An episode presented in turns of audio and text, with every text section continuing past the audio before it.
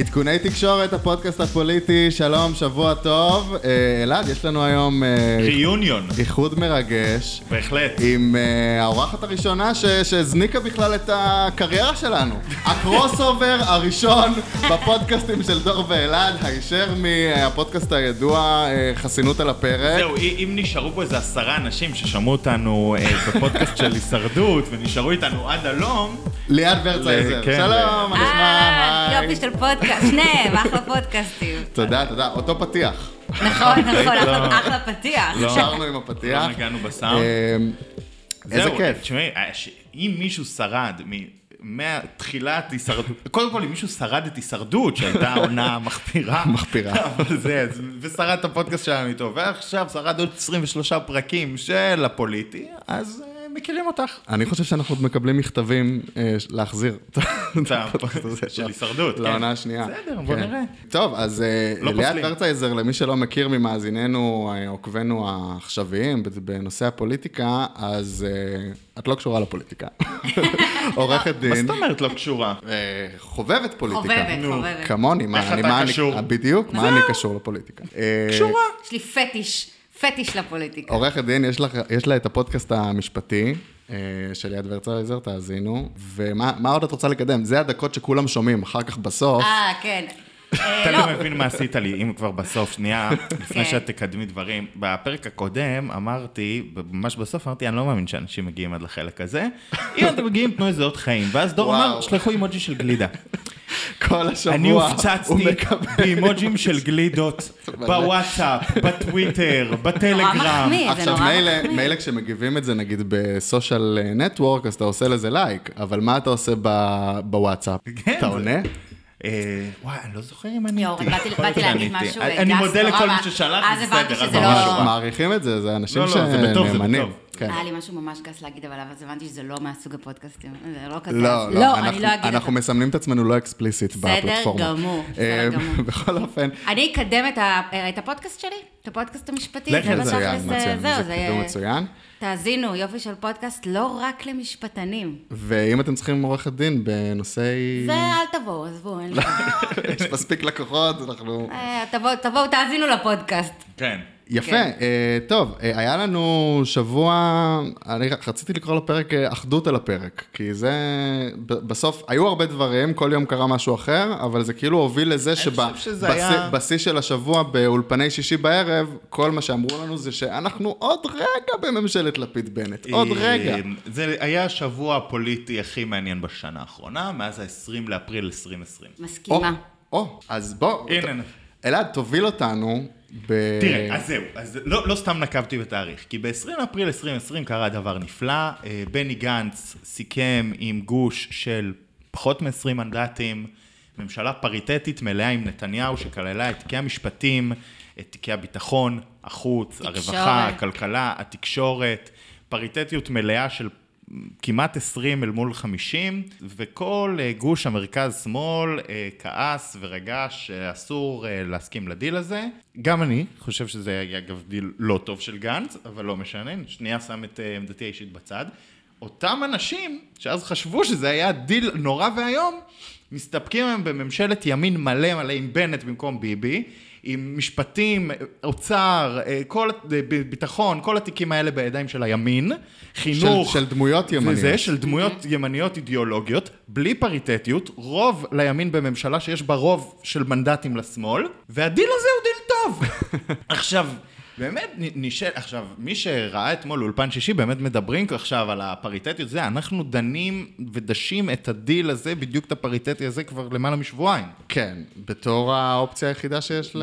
כן, ואנחנו, לא, זה, ל- זה ל- לא... ל- להקים ממשלה שהיא אבל לא זו של לא נתניהו. האופציה היחידה, זו לא האופציה היחידה. מי ש...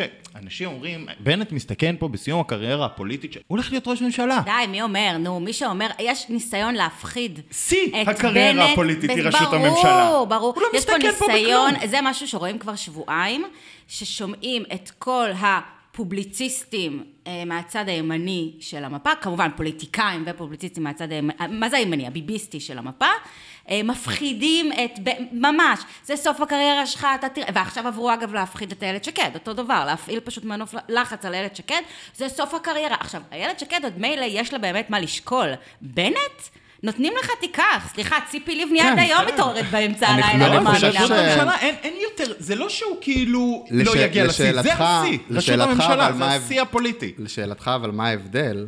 זה שהדיל שגנץ עשה, אה, נועד באמת, אה, אה, לא יודע, אפשר לקרוא לזה דרך אחרונה לפתור את הפלונטר לשעתו וכולי, שבאמת אנשים היו אה, בהיסטריה מזה שיהיה בחירות רביעיות. ותחילת משבר הקורונה. ותחילת משבר הקורונה, אבל אה, הדיל שהוא עשה לא היה מספיק טוב, זאת אומרת, הוא לא, אה, הוא לא הזיז את נתניהו, והיה ברור שהוא גם לא יזיז את נתניהו לאחר שנתיים. או, יפה. עכשיו, זה הסיפור, מה זה לא מספיק טוב?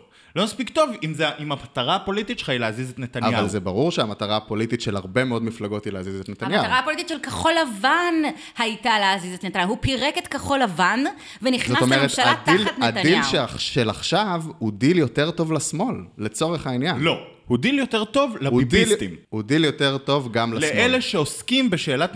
איך, איך לשמאל? זה לא שמאל. אה, אה, לשמאל של עוד שנתיים. השמאל, לשמאל של עוד הס- שלוש לא, שנים. השמאל של עוד חודש, אם הממשלה הזאת תקום, יקבל יותר השפעה ממה שהייתה לו לפני כן. בהחלט במשרד המדע ובמשרד לא משנה הספורט. באיזה משרד. תהיה השפעה יוצאת דופן. או במשרד הרווחה, או במשרד. התחבורה. זה יותר מאפס. אה, אנחנו- אז אנחנו בעד להשפיע מבפנים. אנחנו בעד הסמנטיקה. של השפעה מבפנים. תראי, בואי, במשך... רגע, אתה נגד? אתה נגד הכניסה לממשלה אני הזאת? חושב שמחנה, בסדר? בצורה הכי פרשנית שיש, לא מהבטן ולא אידיאולוגיה אפילו, מחנה שפושט את עולם הערכים שלו, שבמשך שנה אמר אין כזה דבר השפעה מבפנים וכולי, ופושט את כל עולם הערכים שלו, בשביל רק להחליף את נתניהו בבנט, אבל מוותר על כל החלק האידיאולוגי, זאת אומרת שהוא הפך את זה למהות האידיאולוגיה שלו, הוא מרסק את עצמו שנים ארוכות קדימה. כי אין לו, לא יהיה לו מה לטעון, הוא, הוא מטשטש את עצמו עוד ועוד, הוא, הוא מושך את הקו האדום שלו עוד ועוד אלעד, ועוד, זה- לא יהיה לו זה מה למכור. לגיטימי. הרי ב- לבחירות הבאות מה הוא יגיד? אנחנו נמנע משקד להיות שרת משפטים? אתם נתתם, אנחנו נמנע מבנט להיות ראש ממשלה, נתתם ל, ל, לאיש שהוביל מפלגה שקוראים לה ימינה. אבל נתנו לאיש שהיה- בסיטואציה אחרת שבה נתניהו במשחק. מה זאת אומרת? כאילו... כן, אנחנו בנסיבות, אנחנו בעולם... אבל אתה, אתה מסכים שזה לגיטימי לפוליטיקאי, למפלגה ולמצביע שהעדיפות הראשונה שלו יהיה הזזת נתניהו מתפקידו? הנסיבות כאילו ברור. מאפשרות לזה להיות דבר לגיט- לגיטימי? גם לגיטימי שיש מצביעים שהמהות היחידה שלהם היא שנתניהו יהיה בראשות הממשלה ולא משנה איזה ממשלה תראה, קוראים לזה נכון, ביביזם. נכון. סבבה, אוקיי. אז יש ביביזם מצד אחד וביביזם מצד שני. אני חושב שאם מחנה אבל השמאל הבי- רוצה ליפול לתוך הביביזם ביביזם, זה העדיפות הראשונה. אז הוא ימות בשירות הביביזם- הביביזם. הביביזם זה העדיפות הראשונה של הרבה מאוד מפלגות. אני מסכים איתך. השאלה היא מה הם יקבלו אבל- בנוסף לזה. אבל מה שהולך כרגע הן לא מקבלות כלום בנוסף כרגע הם לזה, לא- וזה כרגע- המהות. כרגע הן לא אמורות לקבל כלום, כי המהות בעיניי של ה- כל הדיבורים התקשורתיים בשבוע האחרון, הם אה, להעלות את המחיר של, של אה, בנט בעיני נתניהו, ואולי גם של סער באיזושהי מידה. ככל שהם.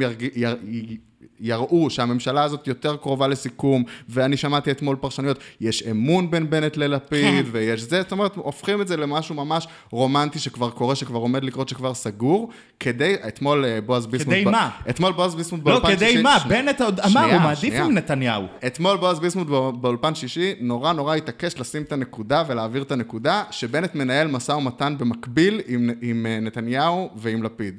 ברור שהוא ינהל במקביל. לא הבנתי, אבל מה זה? ככה מנהלים. משא ומתן, יש אבל לך שתי אפשרויות. לא- לשם הוא לא הובן. הלך. מה ש- אתה רוצה? אה, מה בנט רוצה? זאת השאלה. לא, בנט רוצה... בנט ברור מה הוא רוצה. בנט רוצה להיות קודם כל ראש ממשלה, או ל... ל- ל- לא. תחת לא. נתניהו. כן. לא, זה- בנט רוצה להיות ראש ממשלה מהימין. הוא, החלום שלו, זה לא נכון. הוא להיות ראש, זה להיות ביבי. אם הוא לביבי יש ממשלה, ביבי. אם לביבי יש ממשלה, בנט בתוכה. הוא העביר את זה מיליון בתוך- פעמים. אבל הוא רוצה לייצר יופי. מצב ש... אז שהממשלה הזאת קיימת, לכן הוא רוצה לקבל מנתניהו עוד ויתורים שיאפשרו את הכניסה של סער. זה לא קשור אחד לשני. בנט ברור לא שזה מנהל... קשור. מה פתאום? בנט לא מנהל... בנט נמצא בכיס של נתניהו, הוא לא מנהל משא ומתן עם, עם, עם לפיד או משהו כזה כדי להעלות מחירים אצל נתניהו, הוא יכול לדרוש איזה מחיר שהוא רוצה אצל נתניהו. זה לא. קשור הוא למציאות. לא לא יכול. לדרוש כל מחיר שהוא רוצה אצל נתניהו, כי הוא לבד לא מספיק וגם לנתניהו. כרגע, בדיוק, כרגע אין לנתניהו ממשלה. הרי אם הייתה זה- נתניהו זה- ממשלה... זו הנקודה. לכן לא ברור לי מה הטיעון שלך, שבנט מנהל איזה משחק כפול. הוא שנתניהו לא מנהל משחק את כפול, הוא המנדט- אומר בדיוק איפה הוא נמצא. ברגע שנתניהו מאבד את המנדט, המחיר של בנט יורד, כי אז השמאל יכול אה, ללחוץ באותה מידה כמו שבנט על יכול מי הוא ללחוץ. יכול ללחוץ? על בנט. ללחוץ עליו שיסכים להיות ראש הממשלה שלו! לא, לי, זה לקבל עוד. ויתורים אידיאולוגיים. לקבל עוד ויתורים בת- בתיקים, לקבל עוד ויתורים בקווי יסוד. בנט אומר בצורה מאוד ברורה, אני מעדיף קודם כל עדיפות מספר אחת להיות בתוך ממשלת הימין של נתניהו. היה ולנתניהו אין ממשלה ושר לא זז.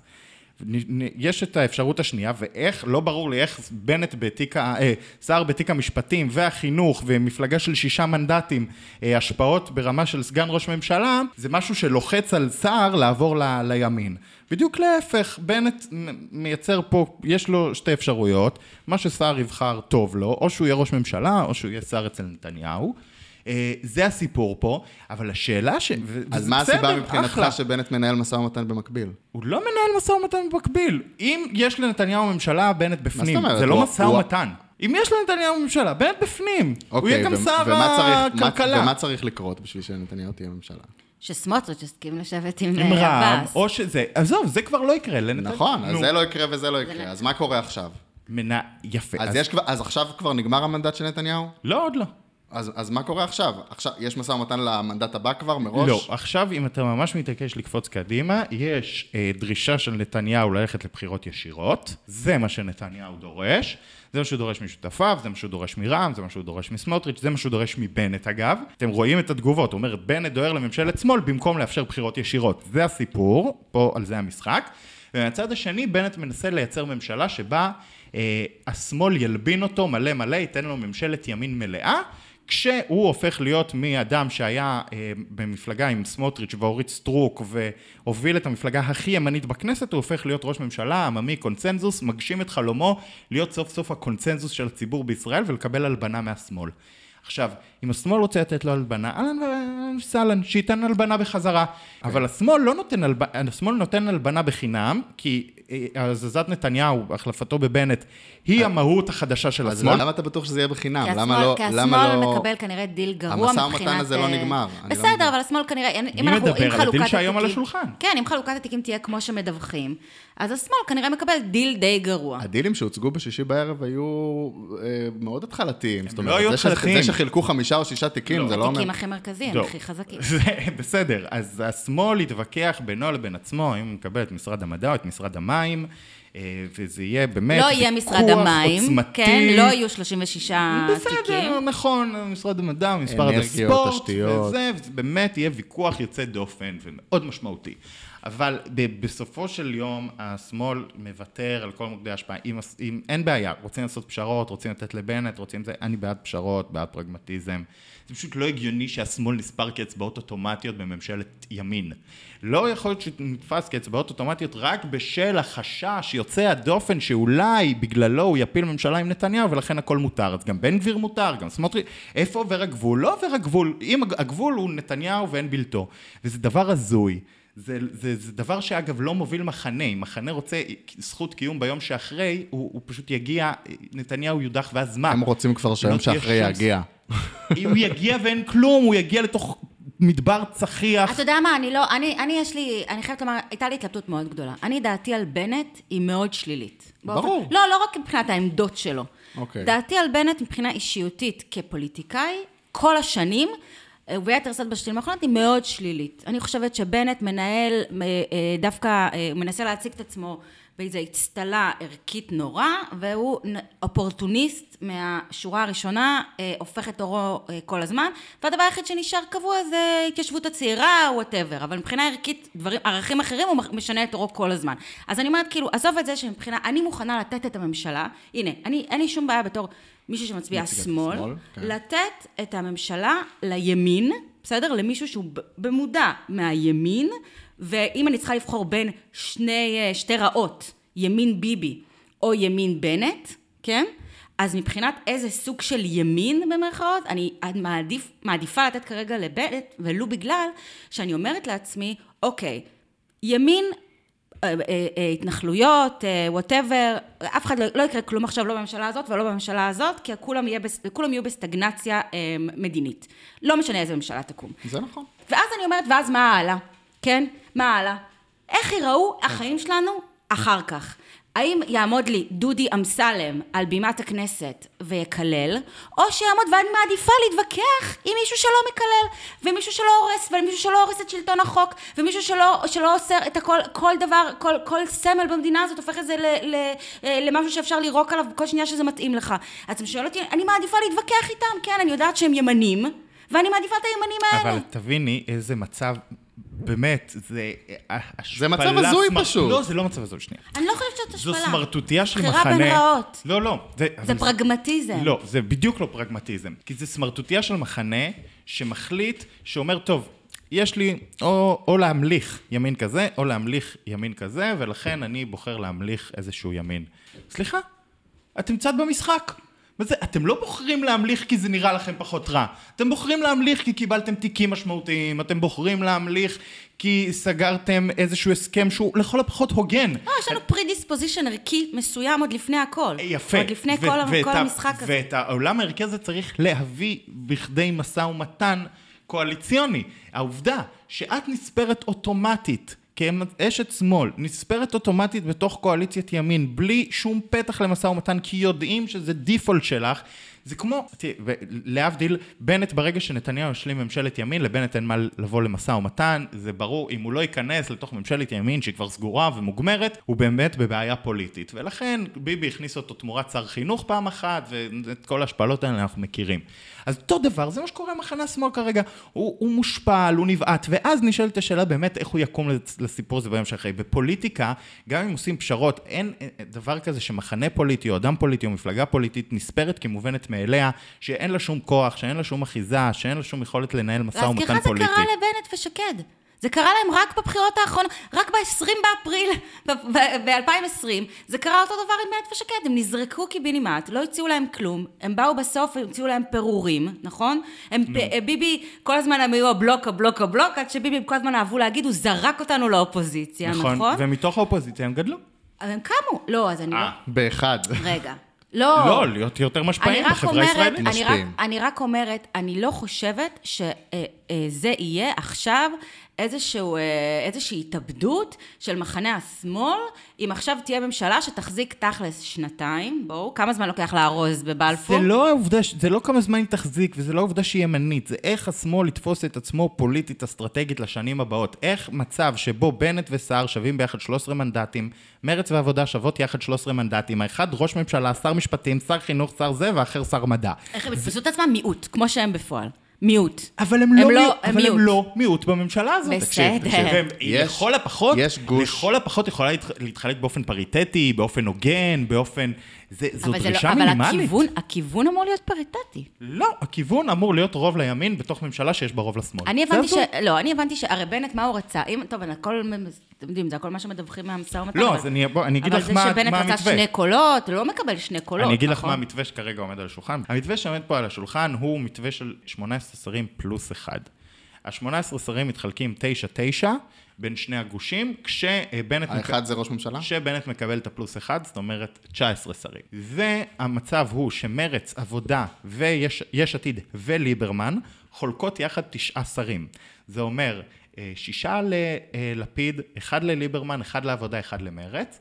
ומנגד, אה, סער, בנט וגנץ חולקים אה, שלוש, שלוש, שלוש, או זה, כשאחד מהם הוא ראש ממשלה, ופלוס עוד ראש ממשלה.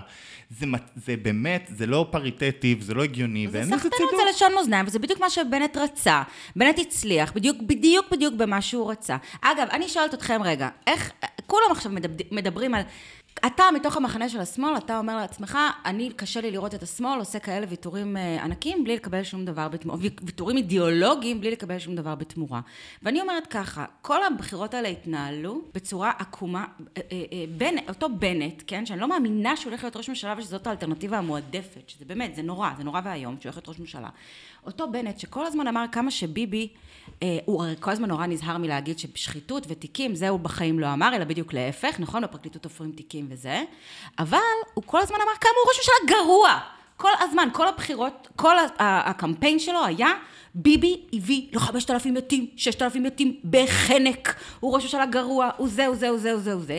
ואתה אומר, ואתה וכולנו יודעים, שאם הוא היה גרוש ללירה, אז הוא היה יושב אצל, אה, אצל ביבי בשנייה, נכון? כן, ברור. אז אני רק אומרת שהפשיטת רגל, כאילו יש איזו פשיטת רגל מוסרית, ערכית, שהיא all over the, the board, all across the board, היא לא כאילו מיוחדת לשמאל או לימין או לזה, ברור. כל אחד אמר כל מיני דברים. היא בקרב כל מי שרוצה בסוף להגיע לכס ראש הממשלה, צריך להגיד את האמת. גם בקרב... ולכן גם, אני גם טוען. בקרב נתניהו ביתר שאת, גם בקרב ה- היורשים. הפוטנציאליים שלו ולכן- בימין, וגם בקרב ה- המרכז-שמאל כגוש אה, לא. רעיוני. אתה בדיוק חתמת את הדיון בזה שפשוט השמאל לא מעוניין להגיע לראשות הממשלה. זהו, זה הוא לא חושב הסיפור. שהוא יכול כרגע. הוא רואה את זה מאוד רחוק. מה זה כרגע? השמאל רואה את זה לא, רחוק.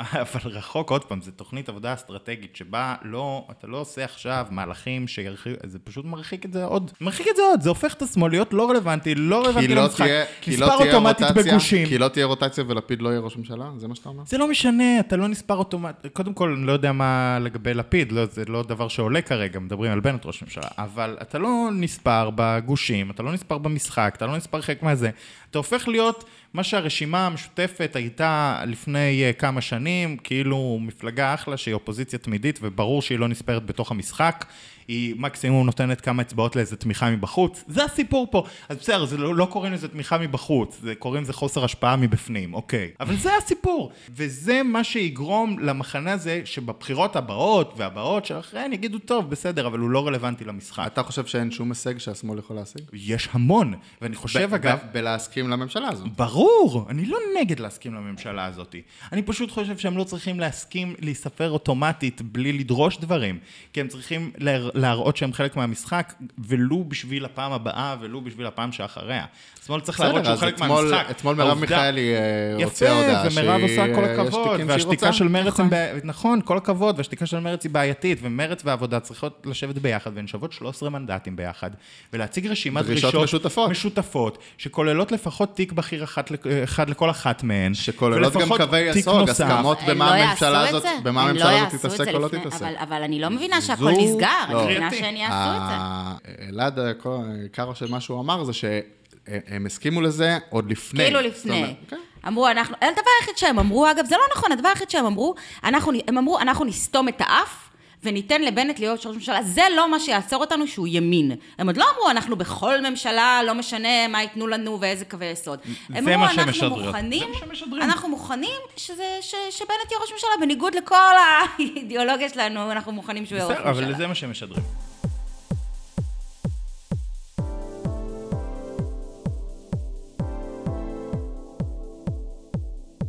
טוב. נראה לי מה שאני רוצה לעבור אליו זה איך הגענו למצב הזה. זאת אומרת, איך הגענו למצב ש, שזאת השיחה וזאת הדיבור, כי באמת, אני זה לא היה נראה לי כל כך אה, אמין, אבל אתה טוען שהתיאוריה שלי אה, שגויה, אבל אה, איך הגענו בכלל ל... לא, אין לה אחיזה. זה לא שהיא שגויה, זה אחרת.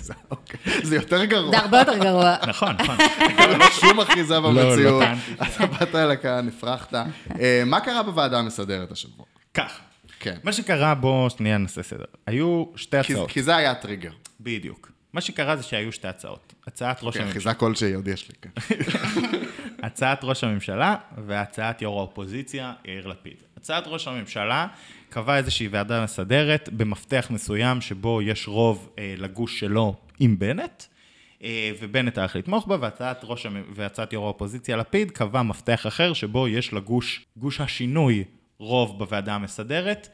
ללא בנט. ואז נשאלת השאלה... לא בדיוק רוב, זאת אומרת, הדבר היחיד שיכול לסתור את הרוב הזה זה שיתוף על- פעולה של בנט ורע"מ עם נתניהו. נכון, זאת אומרת, במ... אה, רוב שנשאר ואז על היה רע"מ. להם רוב של אחד. בוא נגיד ככה, לפיד נתן לרע"מ להיות לשון מאזניים, ואילו בנט מאוד כן. רצה את ההצעה של נתניהו שנותנת לו היה להיות שם, לשון היה המאזניים. שם סיכום, היה שם שיחה, וגם קרה דבר מעניין, כי במהלך העניינים, במהלך היום בבוקר, כאילו, אה, הייתה, הודיעו שאמורה להיות פגישה עם עבאס, אבל אז ביטלו אותה, ואז היא חזרה, והיה גם פגישה עם אה, עודה וטיבי, וכאילו היה עכשיו, שם קצת לא. איזה חיכוכים של אה, בין יש, המפלגות יש איזה... הערביות. לא, בין המפלגות הערביות לא היה כלום. המשותפת, אגב, מחוץ למשחק, זה החלק העצוב. זה אגב מה שהזהרתי ממנו בכל ה-20 דקות הראשונות. הם הצביעו בעד זה. הם בסדר. אבל זה הסיפור, הם לא במשחק. הם לא כאילו הם במשחק. בכל מקרה הם לא, סופרים הם אותם לא יקבלו כאצבעות. שום דבר מזה? כרגע לא. כרגע הם ממש מחוץ למשחק, אין להם גם מקום כאילו להציג תנאים, הם לא יכולים ללכת עם אה, גוש אה, סמוטריץ' בנט, אה, אה, סמוטריץ', נתניהו וכו', כמו שעושה מנסור עבאס. זה בעצם הבידול ממנו, והם מצד שני כאילו בנט וסער וכולי לא סופרים אותם כי יש רוב גם בלעדיהם, ולכן הם מחוץ למשחק, וזו סיטואציה די, די בעייתית עבורם. אבל הסיפור פה, כמה סיפורים. דבר ראשון, הייתה איזו נטייה להגיד בנט יצא מורווח מהאירוע הזה, זה מה שהוא התכוון לו, כי הוא גם הצביע עם הגוש של אה, נתניהו, וגם הנה הוכיח שהנה הייתי איתכם, אבל אין ברירה ואתם לא רוב. בנט לא רצה את זה, בנט רצה להיות לשון מאזניים בוועדה המסדרת, הוא רצה כן. את ההצעה של נתניהו מאוד, ו- וה- והוא כעס, כעס אמיתי כשהיא התפזרה לו. ומנסור עבאס לעומת זאת, נתן פה איזה איתות שהוא באמת משחק עם כולם, ואגב, הוא... הוא השיג הישג ענק, כאילו מבחינתו אם עכשיו יוצאים לבחירות, הוא הוכיח לפני ממשלה, לפני קואליציה, לפני כלום, על כן. הצבעה אחת הוא השיג ארבעה הישגים יוצאי דופן, והוא הוכיח שהוא כאילו, שכאילו השיטה שלו עובדת. נכון. הוא, אבל הוא גנב לבנט את הרעם. עכשיו, אבל. ממה שאתה יודע, זה היה יוזמה של לפיד לפנות אליו. נכון. זאת אומרת, אה, לפיד בישל את הרעיון, הוא הבין פה את היחסי. כוחות. אה, לא ברור אם זאת הצלחה מסחררת של לפיד או כישלון של ביבי, כי בעצם הרי יש את הטענה שאומרת ש... עבאס פתאום קלט שביבי מדבר עם אה, בנט, פתאום קצת זונח אותו, הרגיש לא, קצת ו- עזוב, וגם לא, אפשר... הרגיש שהוא כאילו נספר אוטומטית אצל ביבי. רצה לשדר שהוא לא. אפרופו ו- בהמשך וגם- לשיחתנו על הוא המספרים נ- אוטומטית. וגם הוא אמר כמה פעמים שהוא אה, נפגע באופן אישי נכון, מההתקפות נכון. של סמוטריץ'. ו- נכון? מדהים כמה אקספוזיציה שעשינו פה מבססת את הטיעונים קדימה. כי הנה רע"מ חשו שהם נספרים אוטומטית אצל נתניהו, ובשנייה שהם הוכיחו שהם לא נספרים אוטומטית, הם השיגו אה, כמה הישגים אה, פרלמנטריים גדולים, והחזירו את המאבק עליהם. זה נכון. זה לא שזנחו אותם. זאת אומרת, זה לא ש... אם אנחנו נחזור שנייה לשיחה הקודמת, ממש בנקודה, זה לא שאם בנט יראה שהשמאל דורש איזה הישגים, הוא יגיד, טוב, לא משנה, אני לא רוצה להיות ראש ממשלה. ואותו דבר לסיפור הזה, כאילו, באו שחקנים שמהווים לשון מאזניים, ונתנו, כאילו, נתנו פה איזה... בהמשך לפודקאסט הישרדות שלנו, עשו blind side. כן. אגב, ו- רציתי להגיד אה, שאם שמת לב כבר שכאילו כל מה שאנחנו עושים בפודקאסט הזה זה בדיוק מה שעשינו בהישרדות רק על הפוליטיקה. כן, כן. זה נורא אין פה ש- דומה, אין פה שום נורא שינוי. את נכנסת לפורמט כן, ככה ממש. בהחלקה. כן. כן, אגב, זו הזדמנות להגיד שממש פירקנו את כל הנושא של אה, מה שקרה ביום שני בוועדה המסדרת ב space שלנו. אה, נכון. שהיה בו כמות מאזינים מאוד מאוד אה, יפה. כן? אה, שלחתם לי, הייתי בהופעה. וכמות- זה מה ששלחת לי? כן, וכמות כן. דוברים, בהופעה. כמות דוברים מרשימה, גם היו אצלנו עיתונאים מכל כלי התקשורת ומכל... יש את זה אה, מוקלט איפשהו? פינות לא, אבל, לא, זהו, לא, זה לא זהו, שומר. זה זה חד פעמי. זה לא שומר, אבל אנחנו רוצים להגיד שכאילו, שתעקבו אחרי הפרסומים שלנו גם בוואטסאפ ובטלגרם ובטוויטר, כי אז אה, אם באופן אה, מפתיע באמת יקרה עוד איזה אירוע פוליטי מטורף באמצע השבוע, אז אנחנו נעלה ככה ב space ונדבר, אגב- ויש מאזינים גם שעלו ושאלו שאלות, ממש אה, פלטפורמה כן. מגניבה. אגב, עוד משהו שקרה השבוע, אם אתם רוצים שאני אתן, אני יכולה לתת פה את הזווית המשפטית שלי. כן, של שבוע לא? פוליטי. חשוב. אמ, אז אה, הייתה, יש את אה, תביעת הדיבה שהוגשה נגד אהוד אולמרט, שמעתם על זה? שמשפחת נתניהו הגישה כן. נגד אהוד אולמרט. אה, יצא לי אולמרט. מה זה משפחה? מה זה. משפחת? זה. בדרך כלל אה, כולם כאילו? אני, לא בטוחה, אני לא ראיתי את כתב התביעה, אבל נדמה לי שכן, נדמה לי שגם יאיר וגם ביבי שרה? ושרה, אני לא יודעת, כי הוא קרא להם חולי נפש או משהו כזה. אוקיי. אה, והם הגישו תביעה של מיליון שקל, תביעת דיבה של מיליון שקל נגד אה, אהוד אולמרט. באמת, אני עוד לא ראיתי את המסמך, זה מסמך מאוד מעניין כנראה לראות. תביעה שלדעתי חסרת תוחלת באופן, לא, לא, לא נראה לי שיש תכנות. ואילו אני הגשתי לפני שבועיים כתב, אני פשוט, הנושא הזה של התביעות דיבה תופס תאוצה בארץ. מה זה תאוצה? בשנים האחרונות אה, זה כל- ממש, כל שבוע. ממש. אני, אני לא יודע מזה, כי זה כבר עובר מתחת לרדאר מרוב הנה, שיש הרבה. עד כדי כך, בדיוק. אז הנה, אני הגשתי תביעה, אה, הגשתי כתב הגנה בתביעה שמיקי זוהר, איך הגעתי אסוציאטיבית אה, למיקי זוהר כן, בוועדה בוועדה המסדרת. אה, אז מיקי זוהר תבע את חוזה חדש, עמותת חוזה חדש, שזה בעצם קריים מיניסטר, שהם קראו לו חייל בארגון הפשע של נתניהו, שלא מפסיק לשקר ולהסית. הגיש נגדם תביעת דיבה, גם התביעה הזאת מתבררת עכשיו. עכשיו, אני חושבת לעצמי, למה הגעתי לזה? אני חושבת לעצמי על מיקי זוהר, כן? שבסופו של יום יושב שם, בוועדה המסדרת, שוב נוחל כישלון. זאת אומרת, מיקי זוהר כל פעם, בכל התפקידים שלו, הוא נשלח כל פעם כשכיר חרב. של נתניהו, נכון? לעשות את מה שנתניהו רוצה, כן. בכל מקום, והוא לא לא- טוב בזה. הוא לא כל כך טוב. הוא בזה, לא וזה נושא מרכזי שעלה. ב space, כן, אגב. עשינו, עשינו את השיחה הזאת אה, ב space. כן? לא, אבל בוא נעשה את זה פה. לא, לא, המאזינים חשוב, שלו. שנעשה אותה פה. לא, כי גם יש דבר מאוד מהותי. נתניהו במשך שנים, זה אחת הטענות נגדו מימין, שבמשך שנים הוא, למעשה אה, ריסק כל חלקת אדמה שעמדה לצמוח סביבו. את כל, מכחלון ואת ארדן שהלך לאו"ם, ואת ההוא דיכא פה, ואת סער הוא הוציא למפלגה אחרת, וכאילו הוא לא נותן לשום דשא לצמוח סביבו. נכון. ואז נוצר מצב שגם אין לו אופרטורים פוליטיים. כן. תראו את אלקין, אה, אחד האופרטורים המבריקים שלו עבר לסער, דיברנו על האם לפיד עשה את המהלך הזה, יש, אה, ישנן סברות. שמועות שמי שהוביל את המהלכים בוועדה המסדרת וכולי, הם דווקא. סער את אלקין, אבל אני אומר, כל האופרטורים הפוליטיים המוכשרים של נתניהו, ובאמת אין, תחש- תחשוב, תחשבי נגיד, לא מיקי זוהר, הוא בוחר להחליף את מיקי זוהר. במי? אין לו, כולם דוד שרים. אמסלם לא נחל הצלחה גדולה כיו"ר קואליציה, גם הוא אה, עשה את זה שיכול לסמוך עליו, בצורה כל די מה שיכול דומה. לסמוך עליו, אה, שר. ביטן, ביטן היה יו"ר קואליציה. ביטן היה מאוד מוצלח, אבל ביטן אה, אינו כשיר לאירוע כרגע, וגם כאילו יצא מאז ביטן עוד לקוראים, שנייה גם ומתנהל מגישים, נגדו כתב אישום. אורלי לוי. אולי אורלי לוי עם ניסיון פוליטי, האמת כמה ש- היא אמינה. האמת שם יש בעיית אמינות. ששלפתי שלפתי אה, השבוע את אה, רשימת ה-30 של הליכוד, כי גם אה, עלה תיאוריה... מי ינהל את זה? מאי גולן? שלמה קרעי. עלה תיאוריה ב space, וגם, נראה לי שהזכרנו אותה ב, ברגע בשבוע שעבר בפודקאסט, של מה קורה אם שליש מצליחים להתפצל מהליכוד בזמן שהמנדט אצל בנט. ואז, זאת אומרת, בנט מקבל את המנדט, יש פה הרי... לדעתי לפיד יש- את המנדט. זהו, זה יש פה. הרי ויכוח מי יקבל את המנדט. בנט רוצה. שלפיד יעביר את המנדט כן. לבנט, ולפיד רוצה את המנדט על עצמו. יש פה איזה זה, גם בכלל לא ברור מה ריבלין יסכים או לא יסכים לעשות אה, עם כל הבקשות הסותרות האלה. אני חושב שזה גם, הם רוצים כאילו לבוא מאוחדים ל- ברור, לריבלין ביום- ברור. ביום 28 של המנדט של נתניהו. גם יש תיאוריה שנתניהו ירצה לזרוק להם אותו לפני, ראיתם את זה? הסתכלתי- כן, על כן, הרשימה הזאת. שהם יהיו כאילו מופתעים. לזרז את כן. התהליך. הסתכלתי על הרשימה הזאת, והיא אומרת, אגב, גם מה שאתה אומר, שאין אופרטורים פוליטיים שהם לא שרים, ושרים לא יכולים להתעסק בכלל בדברים האלה של ועדות מסדרות וכנסת תקנונית, חוקית, אסור להם להתעסק בזה. ואני לא רואה עשרה גם ש... שיחליטו, שיחליטו ביחד ללכת, ללכת עם סער ובנט, כאילו, בזמן שהמנדט אצל בנט. ברור שלא, אני לא ואז רואה שום נשאלת התכנות. השאלה, האם לא היו עשרה כאלה במידה וסער לא היה פורש? זאת אומרת, אם הוא היה נשאר. אם סער היה נשאר בליכוד, היה יכול היום לקחת את שרן השכל, הליכוד גם היה יכול להיות יותר גדול, אולי היה מביא עוד מהספסלים אולי. האחוריים. את מיכל ש... את מיכל שיר, את אלקין. אה, אגב, ומשם, לא, אבל אז היו, משם הדרך אז כבר היו הייתה אומרים קלה לו, יותר. אז היו אומרים לו, עבדת על המצביעים שלך לגמרי, רצת עם הליכוד ואתה ישר מפצל אותו. אה, לא, אבל- היו אומרים לו. הוא, אומר, זה- הוא אומר, אני באתי ביושר והקמתי מפלגה נכון. שהיא נגד נתניהו. נכון. בכל אופן, אני לא רואה כאלה, גם אם הקריצה לישראל כץ, דיברו על הקריצה, הקריצה בכנסת, הקריצה.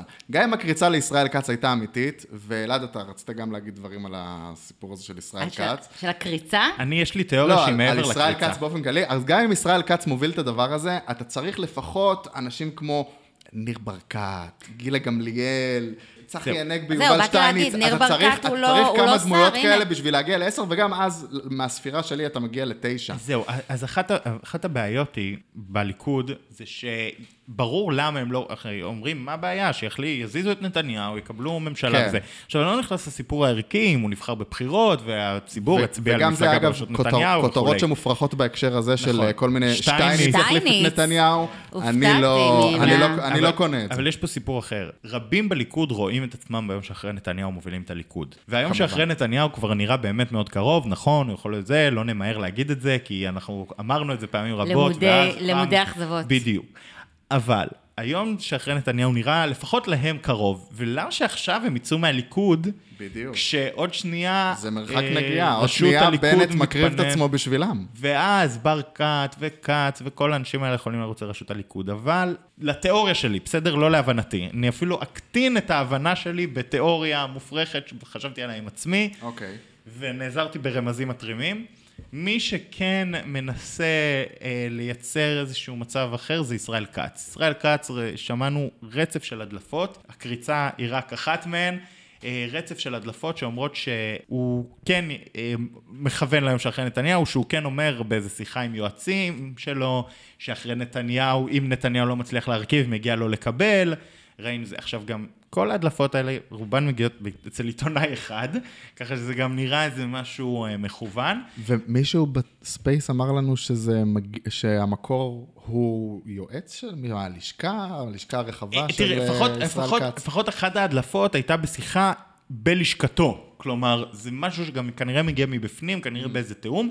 מה התוכן אבל? גם- מה התוכן של ההדלפות האלה? זה לא. הבנתי. התוכן שלהם זה שישראל כץ רואה את עצמו שבמידה ונתניהו נכשל עם המנדט ולא מצליח להקים ממשלה, הוא רואה את עצמו כמועמד לראשות הממשלה מטעם הליכוד, יופי. עכשיו. עכשיו, יופי. בסיום המנדט. רואה את עצמו. כן, בדיוק. האמת היא שאם אם אני חושבת על מישהו שביבי יכול לתת לו את זה ולא אכפת לו, כאילו, בן אדם, ביבי הרי לא ייתן בחיים למישהו... אחד- שיש לו שיש כוח לו משלו. יכולת, שיש לו בדיוק. כוח משלו שיש בליכוד. לו, אה, זה כן, חשוב. שיש לו כוח אלקטורלי. לשטייניץ אין כוח משלו משמעותי בליכוד. אבל כל אחד שיהיה ראש ממשלה יקבל את הכוח משלו. אגב, גם בהמשך השיחה עם בנט, על בנט וכולי. ישראל כץ, לא משנה מי, תראי, גם אפילו... ליכודניקים לא תופסים מישראל אני אגיד לך, כץ. אני אזכיר לך סיפור, ב-2000 ו... מה, התומכים של פוטין יתמכו במדוודב? זה לא. ב-2005 אריק שרון הקים מפלגה מפלצתית שהייתה בסקרים כמעט 40, למעלה מ-40 מנדטים וזה, ואז יום אחד חטף שבץ. ועדיין, אהוד אולמרט נהיה ראש ממשלה, זאת אומרת, ברגע שאתה נהיה ממלא מקום ראש הממשלה ואתה כבר ואף אחד המועמד לא האמין, וזה, אף אחד לא האמין אז שם. אתה כבר נהיה ראש זה הממשלה. נכון, ואז הוא היה טוב, ואז הוא היה ראש ממשלה טוב. אה, נכון אגב, אבל ביבי סיים עם את הבחירות האלה עם 12 מנדטים בליכוד, זה- למה? אבל כי- זה כי- בדיוק כי יש סטגנציה בפוליטיקה, נכון. כי ברגע שמישהו שם הוא שם, זה מאוד... אבל זה נכון. בדיוק הסיבה שאף אחד לא יסכים אה, מתוך הליכוד לקבל את המנדט, ושגם לא ייתנו לאף אחד מתוך הליכוד לקבל את אבל המנדט. זו גם הסיבה שאני חושב שכל התיאוריות האפשריות, לפיהן ברגע האחרון נתניהו החליט לתת לבנט ראשון ברוטציה, או למישהו מתוך הליכוד ראשון, ואז שני וזה, מי כמו נתניהו יודע שברגע שאתה נותן למישהו אחד להיות ראשון ברוטציה, הוא גם עשוי להיות זה- אם זה האחרון מישהו- ברוטציה. אם זה מישהו מחוץ לליכוד, ביבי לדעתי עלול להסכים לזה בסוף באיזשהו אני זה. חושב ש- בתוך הליכוד זה לא ילך לו בחיים. אני חושב שמישהו כמו ביבי לא הוא לו האחרון. או, לכל, או, או להפך, אתה יודע מה, הוא הראשון לדעת של מסוכן מאוד לתת אני אה, חושב שמה דילים של מה רוטציה. שיפה לראות בליכוד, זה שיש פה איזה בסיס דמוקרטי, אולי האחרון מכל המפלגות שנשמר, שנתניהו, זה לא נראה שהוא באמת יכול להמליך. הוא לא יכול להמליך את מי שאחריו. נכון. ולכן הוא לא יכול, כשהוא ילך, הוא ילך, ואז המשחק ייפתח מחדש, הוא לא ייתנו לו להמליך אף אחד, לא לזמן קצר ולא לזמן ארוך ולא לכלום. אז שאלה אחרת, אז האם כל המיקי זוהר ודומיו, האם זה לא זמן שהם צריכים להתחיל להסתכל על הצדדים, על מה האופציות שלהם? כי הרי באמת זה ברור שיש פה כמה וכמה חברי כנסת שלא ברור בכלל הקיום שלהם בליכוד ביום של אחרי. כאילו זה לא השלב שהעכברים מתחילים לברוח מהספינה? באמת אני שואלת. לאן מיקי זוהר יברח? מה זאת סתם? אני, אני כאילו אומרת, יש כל כך הרבה אנשים פה שזה זה הקיום הפוליטי שלהם. מיקי זוהר זה סוג הפוליטיקאים שהם shape shifting. כן. הם ישנו צורה לאיזשהו מנהיג ולאיזשהו מבנה של התנועה שלהם שתהיה, הם גדלו בה, הם זה, לא, לא הייתי מזלזל דווקא ב... אני גם חושב ביכולת שלהם פה- למצוא את המקום כאילו שלהם. בסוף, מעניין, מעניין מאוד. הביביזם הוא לא משהו שצומח למרות ש- סתם, למרות שהוא כן? כשל ב- ב- ב- הרבה פעמים בתפקידיו לנסות לשמר את כהונת נתניהו בדרך, לא, בדרך אבל- הכנסת. הוא אבל- כש- כשל בזה כבר אה, יותר מפעם נכון, אחת. נכון, בסבב ויותר. מפעמיים. בסוף, נכון. הביביזם הוא לא אירוע שצומח סתם, זה לא אנשים שהם סתם אוהבים את ביבי כמשהו לא- זה. בסוף, כן, יש פה אלמנט ליכודי, הוא מנהיג הליכוד שנבחר על ידי הליכוד, נכון, נכון. והניסיון להזיז אותו, וגם, צריך להגיד את האמת, גם יש פה משהו, אה, אה, בסוף אנשים הצביעו מחל בראשות בנימין נתניהו, זה היו פריימריז בתנועה אגב, בין נתניהו וסער, נתניהו נבחר בהם. בסוף להגנה של מיקי זוהר ודומיו וחבריו על נתניהו, יש פה גם הגנה לליכוד. אגב, חשב- חשבתי על עצמו, זה הרבה מ- והגנה לתנועה, ולכן אני לא חושב שהיום אחרי נתניהו עושה להם בעיה בליכוד, אלא להפך. זה לא סתם שיש ביביזם, כי המתקפה על נתניהו היא גם מתקפה על, על יו"ר הליכוד, בעיני ברור, הליכוד. חשבתי על זה גם על, הרבה על מה ששירית אמרה לנו שבוע שעבר, שיש אה, אה, בין העיתונאים הימנים, יש כאלה שחושבים שנתניהו מכשול וצריך לתת למישהו אחר בליכוד כדי שיהיה ימין, ויש לך אנשים שחושבים שנתניהו ב, אה, בגלל... נו, היה אה, כבר בגלל- אריאל כהנא בגלל הס- וקלמן. בגלל הסיבה הדמוקרטית, וחשבתי על זה, ואני מסכים איתם. בסופו של דבר, אם הייתי בנקודת מבט שלהם, גם הייתי רוצה שזה יהיה... מי מהם? לא ציינת שזה- רק. שזה עם, אה, עם שירית, עם העמדה ששירית הציגה. מישהו חושב שהוא לא צריך, אה, לא צריך להזיז ש- אותו, ש- מה שנקרא. שאם מפלגה מפלגה אחרת מחליפה את נתניהו כי היא הגיעה להרים קואליציה, סבבה. אבל בתוך הליכוד, אף אחד לא צריך לקרוא לו תיגר אה, רגע אחרי הבחירות. כאילו, זה לא נכון. אחרי שהוא ייכשל לגמרי וזה, כן. יהיה באופוזיציה, יהיה יו"ר האופוזיציה, זה מקובל מאוד לקרוא תיגר. כן. אבל עכשיו, בשלב הזה, שמישהו אחר ייקח את המנדט וזה, באמת לא דמוקרטי. זה ברור שזה לא יקרה אלא בהסכמה של נתניהו, זאת אומרת, אלא במשהו שמהלך לא, של אני אומר, נתניהו, זה לא נתניהו ילך מאחורי הגב שלו. גם אם נתניהו ירצה את זה, זה לא יהיה דבר שהוא קל להעביר. נכון. אגב, ב- בהקשר קודם של כל התביעות דיבה וזה, זה גרם לי לחשוב, למה, למה, למה חשבתי על זה? כי דיברנו על, על, על באמת איך השמאל עכשיו מוכר את עצמו בזול וזה, והוא בסך הכל, כל מה שהוא עושה, הוא מחליף ממשלה לקבל את בנט במקום אה, ימין בימין, רעה ברע. אבל עוד פעם, משהו בשיח, כאילו, אני פשוט מצטערת, היה לי איזה 20 שעות של מיקי זוהר, בעודי כותבת את כתב ההגנה, של לשמוע אותו בכל ראיון שהוא אי פעם, בשנים האחרונות לפחות עשה. ו... וההסתה, והזה, והצורה, והסגנון, ואז על המפגינים, ועל... יש משהו בכל זאת שהוא לא רק ימין ושמאל במובן הקלאסי, אה, מה אנחנו חושבים על כלכלה, מה אנחנו חושבים על הגבולות, מה אנחנו חושבים על אה, יד אה, חזקה או יד זה על הפלסטינים. ו- בזרוע נטויה. כאילו, יש משהו בכל זאת שהוא עניין של כבוד, ממלכתיות. אני לא יודעת, מתייחסים לזה כאילו, אני חושבת כבר משהו ארכאי כזה, לא את רלוונטי. שידורי אבל- ועדת הכנסת בערוץ 99 אפשר לכבות, אבל מה שחשוב לדעתי לפני כן, זה ההישגים באמת האידיאולוגיים והקווים האדומים האידיאולוגיים, ומה עושים בשמנו ומה לא עושים בשמנו, ומי שר הביטחון ומה הוא יעשה, ומי רגע, שר ה... חזרנו לשיחה ממקודם? לא, לא, אני רק אומרת, לא, סליחה, לא התכוונתי שנחזור לשיחה מקודם. אני רק אומרת, אני פשוט באמת חושבת על למה אני, למה לי אפילו זה יורד בגרון, ואני באמת, אני באמת לא מאמינה שבנט הולך להיות ראש אבל כאילו, אני אומרת, בכל זאת יש משהו, הסגנון, דיברנו על זה גם קצת לפני שהדלקנו את המיקרופונים, הסגנון, יש איזה...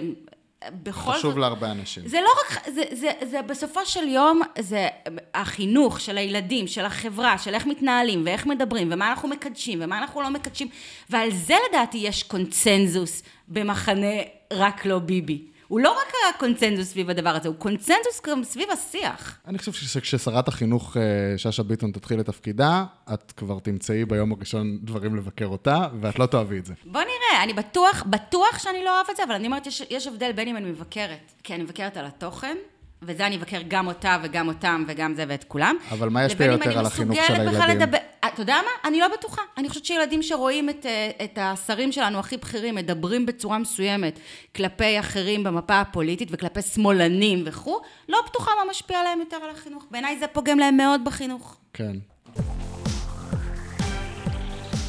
וואו, שלום.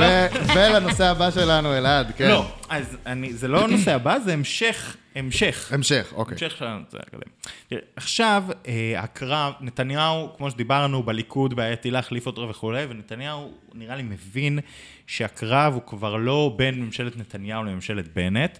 נראה שכבר מתחילים להיגמר שם הקלפים, נראה שסער לא, לא זז, וגנץ לא זז, וכל, וכל העריקים וכל מה שבנו עליו פחות הולך ומתקיים, ולכן גילו את זה מאוד מוקדם, אגב. זאת אומרת, יש עוד עשרה ימים מהיום. נכון, אגב, מבוז- באמת לך תדע. מבוזבזים. באמת לך תדע. אנחנו חשבנו שזה יהיה יותר הדרגתי. זאת אומרת, הלחץ, נגיד, שדיברנו עליו, אמרנו שבוע שעבר, השבוע יהיה לחץ על סער. וניסו. ניסו. קצת. ניסו. צריך אבל זה, להגיד התפ... זה התפוגג מאוד מהר הזה- בצל העניין הזה של אה, מה שקרה בכנסת. העובדה, א', מה שקרה בכנסת, ב', העובדה שכבר מתחילים לדון על המתווה, ושבנט מוציא הודעה רגע לפני כניסת שבת, ומדבר על זה שהוא התחיל במגעים להקמת ממשלת אחדות, ואז אנחנו רואים את המתווה שלה וה, והכל, אה, גרם גם לאנשים כמו סער, גם לכאילו כל עריק פוטנציאלי, להבין שאין לו מה לערוק, כי זה לא שזה עוד בחירות חמש או זה, אלא שיש פה באמת אופציה שהיא ביד. אה, ואני חושב שזה באמת הייתה מלחמת, יפה מאוד מצד בנט, אם הוא זה שעשה את זה, מלחמת בלימה מעולה לנושא העריקים ולנושא כן. הזה. כאילו אין צורך לערוק, הכל טוב, הכל עובד, אם כבר הפוך. כאילו, אם אתם רוצים, אבל אתה חושב שהוא באמת, כמו. שדיווחו, אתה חושב שהוא באמת, כמו שדיווחו, רוצה לסיים את המשא ומתן הזה לפני שנגמר המנדט של נתניהו, או שזה באמת איזשהו ספין, לא יודע, אתה לא. אומר אין מה להפעיל לחץ על נתניהו, אני חושבת שהם על רוצים התיאוריה שלי, לסיים אבל... כדי, בעיקר בשביל לבוא ל- לריבלין עם, אה, עם החלטה מאוחדת למי נותנים את המנדט. אז אני חושב שני דברים. דבר ראשון, אני חושב שיש שם קושי, דיברנו במנדט הקודם, זה ויכוח ארוך שלנו, האם הייתה שם איזו אסטרטגיה מודעת ומצוינת, לתת לנתניהו את המנדט הראשון, ובגלל זה סער לא המליץ, או להפך. אני חושב, אני חזקתי בדעתי שסער עשה שם אה, טעות שאינה אסטרטגית, אלא אה, פוליטית. אם זה מובן מה שאני אומר, הוא פשוט פחד פוליטית לתת ללפיד מנדט ומה יגידו עליו. אני חושב שהשבוע קיבלנו הוכחה אה, כמה הוא עשה טעות. כי העובדה שהוועדה המסדרת נמצאת בידיים של מיקי זוהר, על אף שיש שם רוב לגוש אחר, נותן עדיין למיקי זוהר את השליטה. נכון, הנה, הוא לא העלה. ומישהו- ודברים עדיין תקועים, צריך ומישהו לדבר על יו"ר זה גם. הוועדה המסדרת גם מקבל את השליטה, אה, מישהו יו"ר הוועדה המסדרת זה לא סתם, זה מי שמקבל את השליטה בכנסת וזה מי שאצלו המנדט. אם סער היה טורח להמליץ על לפיד, היום הוועדה המסדרת הייתה בידיים אחרות, וגם יו"ר הכנסת היה תפקיד שאפשר להחליף, עכשיו גם עדיין אפשר להחליף את יו"ר הכנסת, אבל גם זה דורש 61. לצורך העניין, עכשיו ברגע שמיקי זוהר הצליח להעביר את העניין של אה, מי סגני יושב ראש ולהקים את נשיאות הכנסת, שזה מה שתוקע עכשיו את כל פעילות הכנסת, אז הוא היה יכול גם להביא את ההצעה של בחירות ישירות. נכון. שאגב, זה, זה גם משהו ש... זהו, וזה הסיפור. קרה שבוע שעבר בפודקאסט, ואז למחרת קרה במציאות, נכון, זה היה נכון, מדהים. דיבר, עשינו פה שיח שלם האם ישנו את שיטת הבחירות לבחירות ישירות וזה, ואז יום אחרי זה נפל, ה, נפל האירוע. אבל, זה מה שאני רוצה להגיד, הב- הבחירות הישירות. נתניהו כבר מבין שזה בין ממשלת בנט לבין בחירות ישירות. וגם המשא ומתן שהיום לצורך העניין הוא מנהל עם רע"מ, הוא לא מנהל איתם משא ומתן אם יתמכו בממשלה שלו, נכון, הם או יתמכו בזה, אלא. אם יתמכו בבחירות ישירות או בממשלת בנט. הלחץ שהוא מפעיל על בנט זה אל תלך לממשלה עם השמאל, תתמוך בבחירות ישירות. זה הסיפור פה, שם נתניהו נמצא. ליעד, מה דעתך על בחירות ישירות? אני חושבת שניסינו את זה, וזה לא היה מוצלח. לא, כ- כפתרון חד פעמי לאירוע הזה לא של הפלונטר. הזה. אני לא רואה איך זה יפתור. כן, כולם מדברים על הוראת שעה, אף אחד לא מדבר על שינוי שיטת ממשל. כן, אבל אני לא רואה איך זה יפתור את הפלונטר. איך, איזה ממשלה תוכל אה, להתקיים אחר כך? אני לא מצליחה להבין את זה. תראי, אני כן הייתה לי פה תיאוריה בפעם הקודמת שזה יכול לפלוט, לפתור את הפלונטר, אבל צריך לשים כמה סייגים בין השיחה שהייתה לנו פה שבוע שעבר לבין ההצעה בפועל. ההצעה בפועל היא לא הצעה טובה. כן, אז זה לא הצעה טובה, היא פייק. היא מוזרה. כי- לא, מה יקרה? כי היא לא פותרת את הפלונטר, היא רק מבטלת את ממשלת החליפים. היא אבל- מאריכה ב-90 יום. רק לזה היא. נועדה בעצם, לא? בדיוק, כן. רק כדי למנוע את האפשרות שג... אה, שיהיו בחירות חמש ואז גנץ יקבל את ראשות הממשלה, היא נועדה לבטל את ממשלת החליפים ואז לצאת לבחירות חמש. רעיונות נהדרים יש לדרעי, משהו. לא, כן, נכון, אבל איך דרעי חשב על זה? ממש הגיע, גם. בטוח הגיע מדרעי. כן, הוא זה בא לו בלילה. כן, כן, אין ספק. רגע, אבל שנייה, אני רוצה, הסיפור של המנדט, אני חושבת שאתה אתה צודק שהם לא הגיעו מעמדה של כוח ואיזו החלטה אסטרטגית ונתנו זה, אבל אני כן חושבת שזה בטוח, ברגע שביבי קיבל את המנדט ראשון, אני חושבת שזה יהיה הרבה יותר קל, וכולנו רואים את זה לדעתי, פסיכולוגית לבנט, אה, לא ללכת איתו, אם הוא לא... הוא- הנה, ניסית, קיבלת את המנדט, אין לך ממשלה, אז פסיכולוגית לדעתי זה הרבה יותר קל מאשר אם הם היו מקבלים את המנדט ראשונים. ואז כאילו ביבי לא ניסה. אתה ימני, לא ניסית עם ביבי? אני מבין את זה. אני עדיין טוען, אה, בפוליטיקה, הרי תמיד אומרים בחירות, אתה יודע איך אתה נכנס, אתה לא יודע איך אתה יוצא, לכן תמיד עדיף להימנע מזה וכולי. זה אגב נכון, זה אגב הדבר היחיד שמאחד את כל גוש השינוי. נכון. כי גוש השינוי כולו זה מפלגות שיכולות להיפגע בצורה אנושה כן, לכולם. מבחירות, חמיש, אין מבחירות שם, חמישיות. לדעתי, אף מפלגה שהיא יציבה, בבח- זה החל- אולי יש החל עתיד. מהמפלגות שביקשו שיצילו אותם בשביל שהם יפילו את נתניהו. זה בול מה שחשבתי, כאילו, אה, המ- MLA התחננו על קיום שלהם, אז עכשיו יש להם say בכלל על משהו אחר. המשך, המשך, ב... שלהם, המשך כן. בבנט וב... כן, זהו, זה מכסה את כולם, זאת אומרת... לא, כולם מלבד לפיד. אולי, מלבד מפלגת העבודה, שהקמפיין שלה, צריך להגיד, לא היה אה, תכניסו אותנו בשביל להפיל את לא, נתניהו, אלא הייתה בשביל הערכים שלנו. זה, הקמפיין לפחות. רגע, שאלה. שק... עכשיו, התכנות. אני שמעתי היום המון דיבורים על... ה- ואני באמת שואלת את עצמי, האם שקד בסופו של יום תסכל את המהלך הזה? אני חושב שלא. כי, כי כל ה... כל ה... לכאורה, מבחינה היא רציונלית... מסכלת את המהלך ואז אין לה לאן ללכת. היא לא תתקבל בליכוד והיא לא יודעת את זה. כרגע. למה שהיא לא תתקבל בליכוד? לא, היא תתקבל כרגע, זה, אבל... תתקבל באהדה לא, גדולה. היא לא אם היא עוד לא תקנה את אם היא מקומה, מסכלת את אבל- העניין הזה, מה קורה? הולכים לבחירות חמישיות? כן. אה, אין ממשלה חלופית, היא לא. מצטרפת? לממשלה של לא, הולכים נתניהו. לבחירות חמישיות, אבל היא שהיא בליכוד. מספר 2 בליכוד, עם איזשהו היא דיל לא נפלא, תקבל מספר 2 בליכוד, ושרה כל עוד בכירה נתניהו שם. כל עוד בכירה נתניהו ב- שם, לא, היא לא הוא תקבל שום דבר להציע- מהדברים כבר אתה האלה. חושב שהוא לא ייתן לה לה. להציע את זה? הוא לא ייתן לה את זה? לא. הוא יעדיף ש... יותר מדי דם רע. הוא יעדיף שהיא שבנט יהיה ראש ממשלה הוא במקומו. מוכן כבר להציע לה את הוא אה, אבנר. הוא-. הוא יעדיף בחירות חמישיות.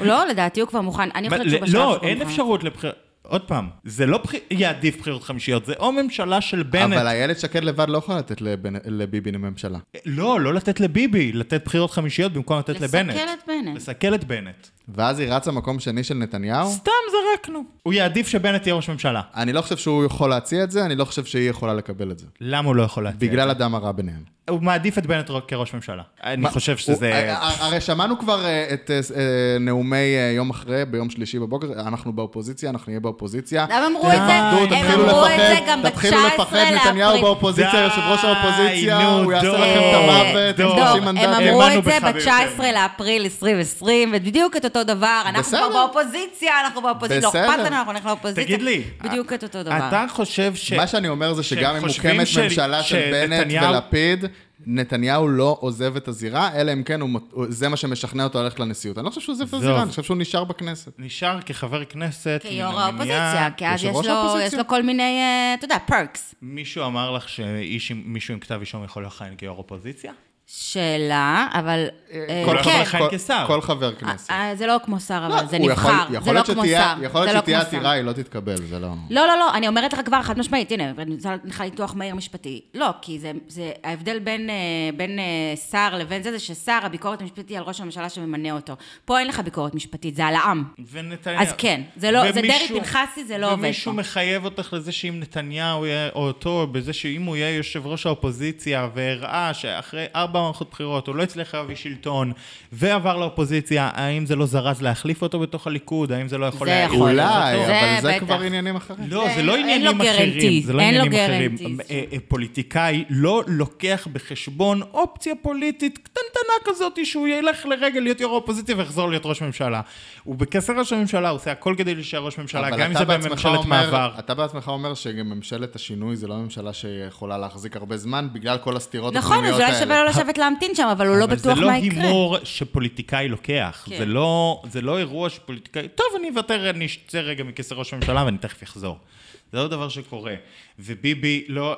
בוא נגיד ככה, אנחנו אמנם בדיון תיאורטי, בדיון תיאורטי, כן, אבל... בכלל התחלנו מאיילת שקד. לא, אבל אתה זה אמרת שהיא לא יכולה לקבל את. זה? לא, התחלנו, הדיון הוא לא סתם איילת שקד, הוא מתוך השאלה, האם נתניהו מוכן לשלם מחירים כבדים מאוד, גם אם יש דם רע והם אישיים וכולי, לכל מיני גורמים בממשלת השינוי, כדי לסכל ממשלת בנט, אני טוען שוודאי שכן, ודאי שהוא מעדיף ברור. בחירות חמישיות, שבהם הוא נשאר ראש הממשלה בממשלת מעבר, הוא יודע לתת שרים בממשלת המעבר, הוא יודע לתת אה, שריונים לא, בליכוד, גם מה זה דם הוא רע? עשה אני את מזכירה זה, לכם הוא שבנט את ביקר זה. בבלפור, אחרי שהוא נזרק משם לפני אלף שנה, גם כן כי ביבי צריך אותו זה עכשיו. איילת שקד כמשל. אותו- זה זאת- יכול להיות... לא, אה, זה אני לא חושב איילת שקד שזה- כמשל, זה אני חושב שזה שקד. תרחיש מסובך מדי, וגם שלח"כ הפוטנציאלי, בין אם זה איילת שקד או מישהו אחר, אין הרבה מה להרוויח מ... אבל גם אין לה המון מה להרוויח כרגע מלהיות עוד פעם פשוט, מלהיות זה, ש...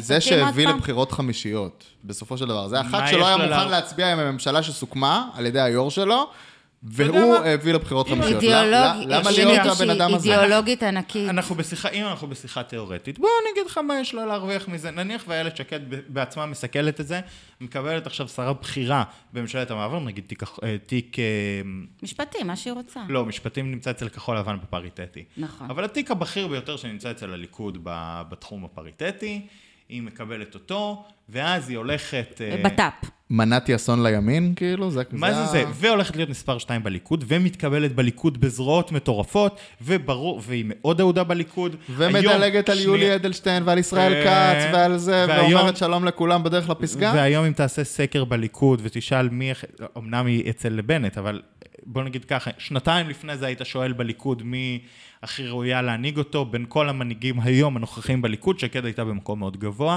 על אחת כמה וכמה אם היא תציל את נתניהו ותציל את הליכוד ותקבל שרה בכירה ותהיה מספר שתיים. זה קצת מעשה אורלי לוי, אבל האמת. לא, מעשה אורלי לוי זה להרוג... זה גם, אני כאילו אידיאליסטית, אני 28. אידיאליסטית, לא, אבל זה מה שהיא קיבלה אבל בסוף. לא ערקה מגוש לגוש. אה, אורלי לוי הייתה בתוך אה, העבודה. מרץ. נו. היא רצה, שקד רצה לא כימינה. אומר, אה, זה לא... לא, בסדר. שקד זה לא לערוק מגוש לגוש. שקד היא רצה כימינה, זה בסדר. כאילו, הם, הם היו מפלגה שהיא לא אה, הודיעה במי היא תומכת לראשות עוד הממשלה. פעם, לא משהו על שקד, אני רק טוען, יש פה אה, אה, עדיין משחקים, אתה יודע, זה מה ששאלתי כל הזמן את כל, ה, כל העיתונאים מימין, ששאלנו אותם בשיחות טלפון האחרונות, האם אין סיכוי שיבוא איזה אה, מישהו, אה, אה, תבוא עריקה, לא עריקה לתוך ממשלת נתניהו, אלא פשוט סיכול של ממשלת אה, השינוי, מה שמכונה. לא יודע אם יש אפשרות כזאת, אבל בוודאות שנתניהו יעשה הכל כדי שתבוא אפשרות כזאת. אתה חושב שיש סיכוי שיוחלף יושב ראש הכנסת? אני לא חושב שיש סיכוי עכשיו יושב ראש? הכנסת, אבל זה אפשרי להחליף את יושב ראש הכנסת. זהו, יש רוב, לא? צריך 61, וההצבעה האחרונה הוכיחה שיש 61. האם אמ, סער יסכים לחצות עוד, עוד אירוע שבו הוא נותן הפעם לנציג יש עתיד, מאיר כהן, את יושב ראש הכנסת במקום יריב לוין? השאלה מה לא היחסים יודע. בינו לבין יריב לוין. הוא הוא- בטוח משמר קשרים בליכוד. סער. אם הוא יסכים לעשות את זה, זה יקרה. אבל... והשאלה גם מה מנסור עבאס יגיד על זה. אבל בסדר, אבל ראינו כבר שאת מנסור עבאס אפשר להביא. אבל אה, לדעתי דווקא בהקשר הזה הקושי יהיה סער בהשלמת מהלך כזה. אם סער בעניין, אם מנסור עבאס בעניין, אם המשותפת בעניין, אם כל הצדדים בעניין, אז כן, מאיר כהן יכול להיות יושב ראש הכנסת תוך שבועיים. הדבר היחידי אגב שיכול לתקוע את זה, זה מי שצריך להוביל את ההצבעה, וזה הוועדה המסדרת, שכמובן נמצאת בידיים של מיקי זוהר. אז מה הוא יעשה? הוא פשוט לא יעלה את זה להצבעה לעולם? הוא ינסה לתקוע את זה. עוד פעם, כאמור, זה אפשרי, פשוט יש יותר מדי כשלים בדרך, אבל זה אפשרי. זה לא משהו שהוא לא, לא חוקי, זה לא משהו שהוא לא בקלפים. זה אפשרי אך מסובך.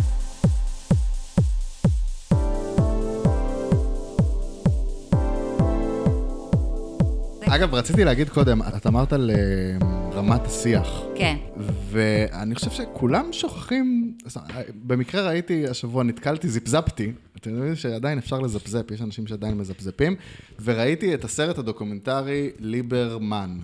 כן. ליבר מקף מן. כן. שסרט שסוקר את כל הקריירה הפוליטית רציתי של, לשאול על רמת של, השיח ליב- של אלי של, אבידר, של ליברמן, בדיוק, זה, זה, וזה, וזה אותו דיבור, כי ישראל ביתנו זה מפלגה כזאת של אה, מה שנקרא דמויות אה, צבעוניות אה, אלטרנטיביות שנותנות אה, כל מיני הזיות וקונספירציות ודברים כאלה.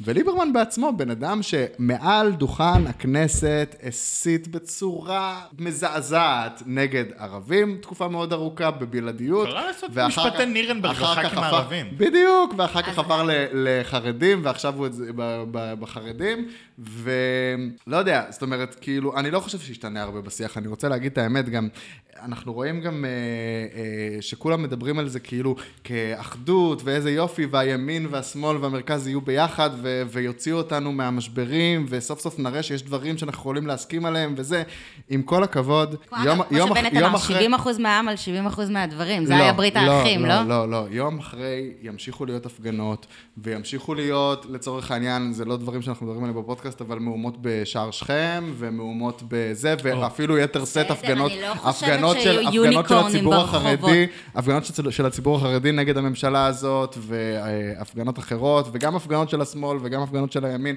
אף אחד לא יהיה מרוצה. אתה יודע מה, יכול להיות ש... לא חושב שגם אם הממשלה הזאת תושבע, לא חושב שתהיה אחדות בעם לצורך העניין. נראה לי שזה כאילו יהיה הנושא האחרון שלנו, וזה הסיפור של החרדים בתוך כן. האירוע הזה. האם אפשר לעשות ממשלה בלי חרדים? כי השבוע אה, נחשף שהתנאי של ליברמן אה, הציג לבנט היה אה, וטו על החרדים. זאת אומרת שהחרדים... לתקופה, לשנה וחצי הוא אמר. שהחרדים לא יכולים להיכנס. ובנט הודיע שהוא מסרב לווטו הזה. ואז יש קרב מאוד מאוד מעניין בתוך הציבור החרדי. גם, גם ללפיד היה אמורה להיות פגישה עם גפני, הם ביטלו בוטלה. אותה. נכון, נכון, הייתה אמורה כן. להיות.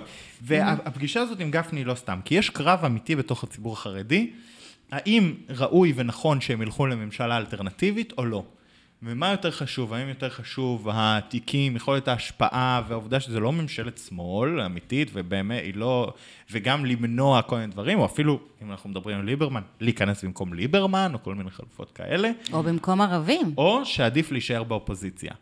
לא, אגב, אם כבר במקום ערבים, מי שסיכל את אה, החלפת אה, גפני כיו"ר ועדת כספים זה טיבי. דווקא עם הערבים וכולי, יש, לא יש קשה. לחרדים לשתף פעולה עם הערבים. ואז, ו, ויש שם ויכוח אמיתי, ומה שאני שומע, קורים כמה דברים. א', מפצל את דגל ואגודה, זאת אומרת, פלג אחד רוצה להיכנס לממשלה אלטרנטיבית ככל שתהיה, זה לא עדיפותו הראשונה, אבל צריך ל, ל, לעשות פה, יש פה שני דברים. יש א', האם תקום ממשלה כזאת, אז לא, הם לא ייתנו לה יד, אבל ברגע שהיא תקום, האם עדיף לשבת באופוזיציה או לא, יש שם פלג שטוען שעדיף שלא לשבת באופוזיציה, עדיף להיכנס פנימה.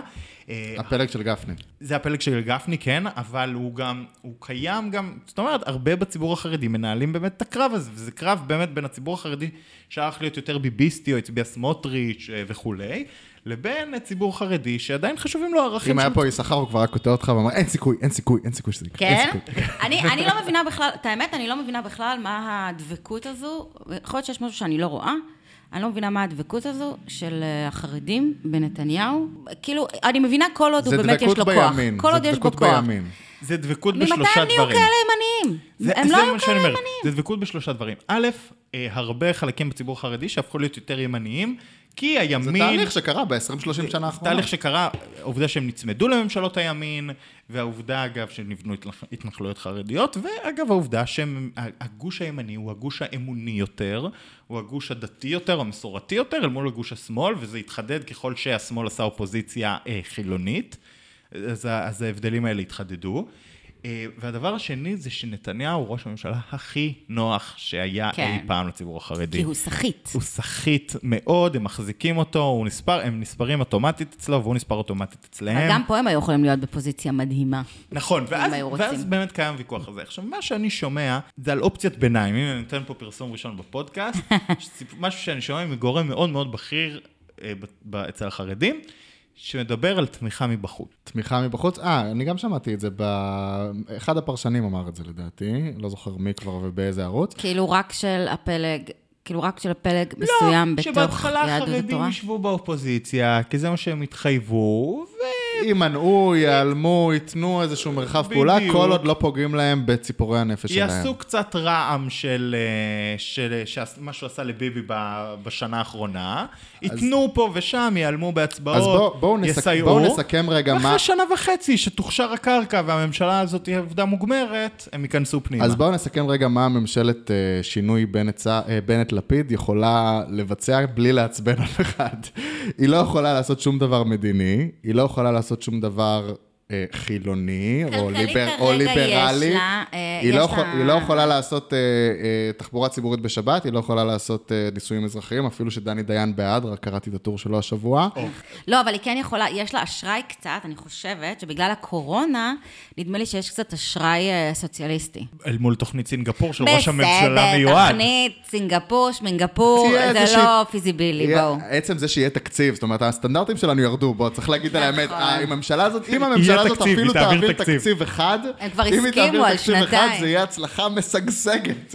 באמת, אה, אה, זה, אבל אתה חושב שזה, שהם ייכנסו בהמשך? אני שזה- לא רואה סיבה, ובסדר, זה הוויכוח הקבוע שלי. מילא ייעלמו.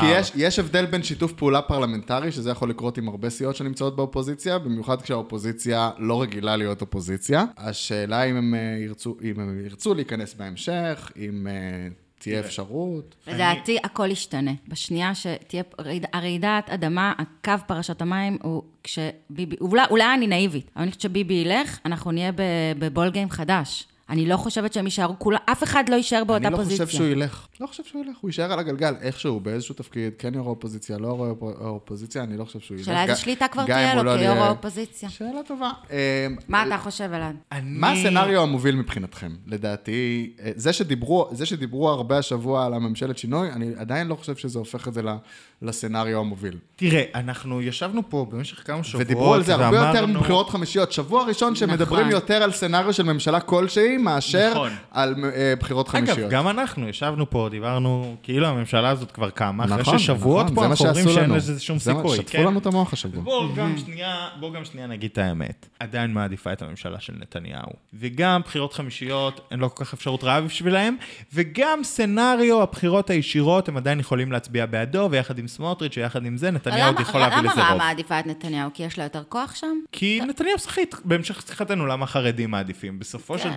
דבר זה איש אחד לבקש ממנו ולשאת ולתת איתו, ולא ממשלה מבולגנת אה, של שני ראשים, שלושה ראשים, עם כמה מפלגות, זאת אומרת, מנתניהו... אבל לכאורה קווי יסוד של ממשלה כזאת לפיד אומר יכולים להיטיב איתם יותר. אומר לך דבר עם בנט, בנט אומר לך דבר עם לפיד, אתה לא יודע מי כן. קובע, לא, מי אבל מחליט. לכאורה מבחינת, עוד פעם, נגיד, אם אם שואלים מבחינה אידיאולוגית, אם מדברים על הרשימה המשותפת. לא, יש הבדל בין הרשימה המשותפת לתנועה שלהם, האסלאמית. האידיאולוגיה של רע"מ היום מקובלת על שני הגושים. מקובלת על שני הגושים. כאילו רע מבחינתם, הם אומרים, אנחנו מבקשים." מתרכזים אך ורק באג'נדה אזרחית, אנחנו לא מעניין אותנו הפלסטינים, נכון.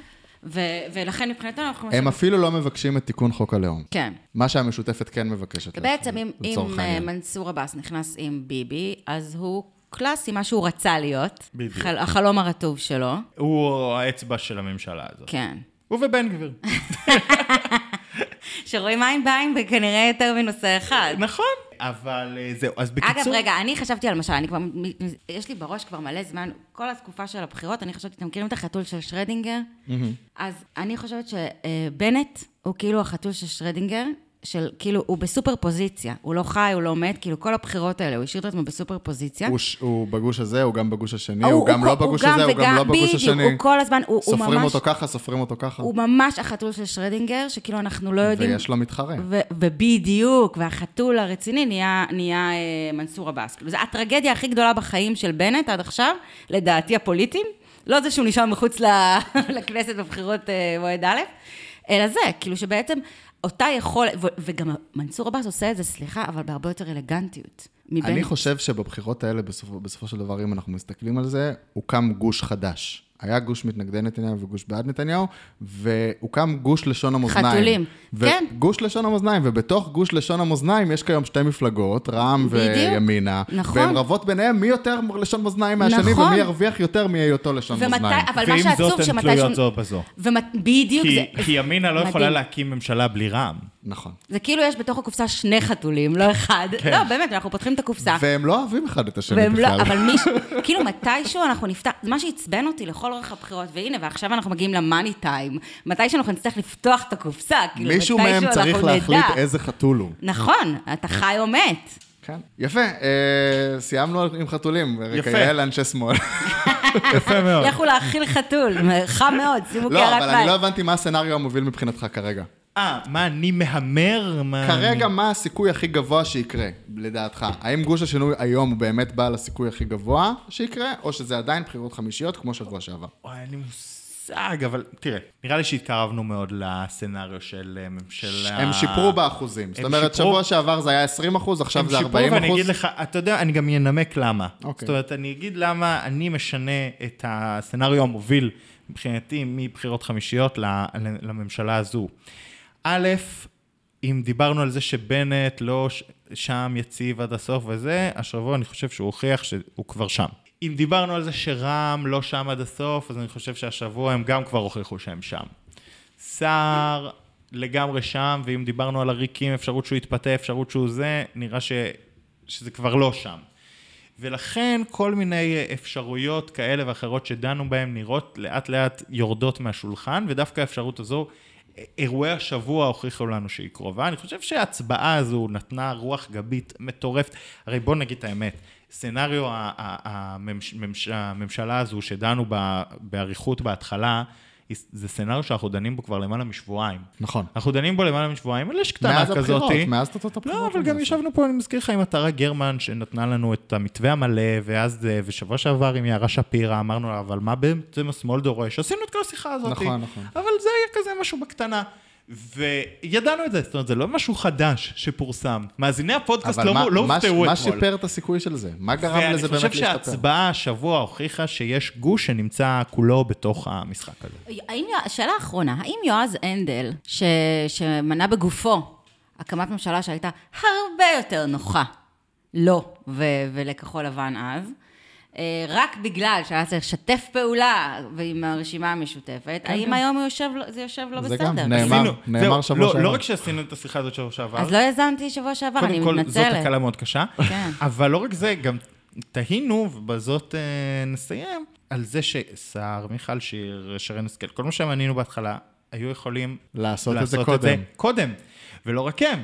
מה עם אורלי לוי, שסירבה להישען על רע"מ, והיום נמצאת אה, בגוש טוב, ממנה יש לי אפס מתחנן להישען ציפיות על רע"מ. פשוט. אני רק טוען, מסתבר שהיינו פה בארבע מערכות בחירות שהיו מיותרות מלכתחילה, רק כדי להביא את. האנשים לאותן עמדות שהם לא הסכימו להיות בהן. כן, כן. ולכן, למעשה. אולי הסיכוי בבחירות חמישיות מתרחק, כי היום הם מתחילים להיות בהם. לפעמים גם זה חשוב, זה כמו ומה שאומרים... מה אה, ההימור שלך בשלב הזה? אני חושבת, אני היום כן חושבת שתקום ממשלה. אה, שתקום ממשלת שינוי. אני חושבת שתקום ממשלת שינוי, על אפו ועל חמתו של, אה, של ביבי. כמה היא תשרוד? אני חושבת שמעט מאוד. כאילו, אני חושבת שכל עוד ביבי נשאר על הגלגל עדיין, כל עוד הוא נשאר אה, יו"ר האופוזיציה עם איזה, כאילו, ויכולת אה, שליטה כלשהי בסדר יום, אני חושבת שאז ימיה יכולים להיות אתם ספורים. יודעים מה, אני אתן אני- הימור אני יותר אני קשוח חושב ש- ויותר טווח אני ארוך. חושב שהסיכוי של זה עלה אך ורק באמת בגלל שכל השחקנים בגוש השינוי הזה, כמעט, אולי חוץ מלפיד, אני אגיד לכם את האמת, יפסידו מבחירות חמישיות. אולי רק לפיד יגדל בסצנריו של בחירות חמישיות. תראה. כל השאר או יפסידו או יישארו פחות או יותר אותו דבר. אבל יש בחירות ישירות, שלא פוגע, ב... שמשאיר את מצב המפלגות קיים. נכון. שאולי ש- זה לא כזה, טוב, זה, זה שאלה- נכון נפתח נושא חדש, אבל אולי זה, לא. אולי זה לא רעיון רע. אז אני אגיד לך עוד פעם. גם אה, אלעד לא חושב שזה רעיון. לא, אני לא חשבתי שזה רעיון רע, אבל אני חשבתי שאם עושים בחירות חמישיות ומשנים בהם את השיטה לשני פתקים או משהו כזה, זה יכול לעבוד. הסצנריו שמציע הליכוד פה השבוע, וצריך להגיד, זה הפער בין מה שאני דיברתי עליו עם שירית פעם.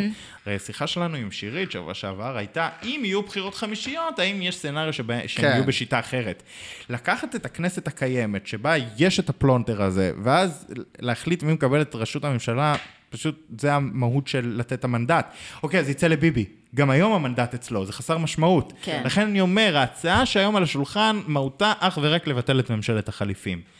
אם אה, רוצים לשנות, את, לייצר בחירות חדשות עם שיטה חדשה, אולי זה סיפור אחר. אני לא... לא יודע. גורמים אחרים צריכים לעשות. אולי צריך להצביע לשני, אה, בשני, בשלושה פתקים. ראש ממשלה, ראש ממשלה חליפי. בדיוק. זה אולי עם מי אתה רוצה הפתרון. שתהיה הרוטציה? כן, בדיוק, כי זה כבר בחוק יסוד. יש מלא אפשר. משאלים שאפשר נכון, לעשות. חלק מחוק, זה זה חלק מחוקי היסוד של המדינה. לחיי זה, לחיים. לחיים. תודה רבה.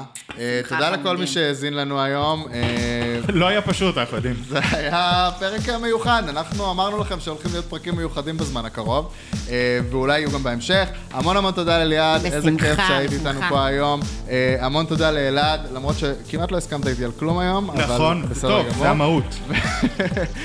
אתם יכולים לא למצוא. אותנו בדיוק בפלטפורמה שאתם שומעים אותנו עכשיו, תעשו follow, תעשו subscribe, אם אתם ב Apple Podcast תיתנו גם כזה כוכבים ו reviews וכאלה. כן, למה זה לא? עוזר, למה למה לא? להתקמצן? אה, וזהו. ואפשר לשלוח גלידות שוב. spread כן, the love. למה לא? זה סתם התלוננתי, זה חמוד. זה ממש חמוד. נתראה שבוע הבא, ביי ביי.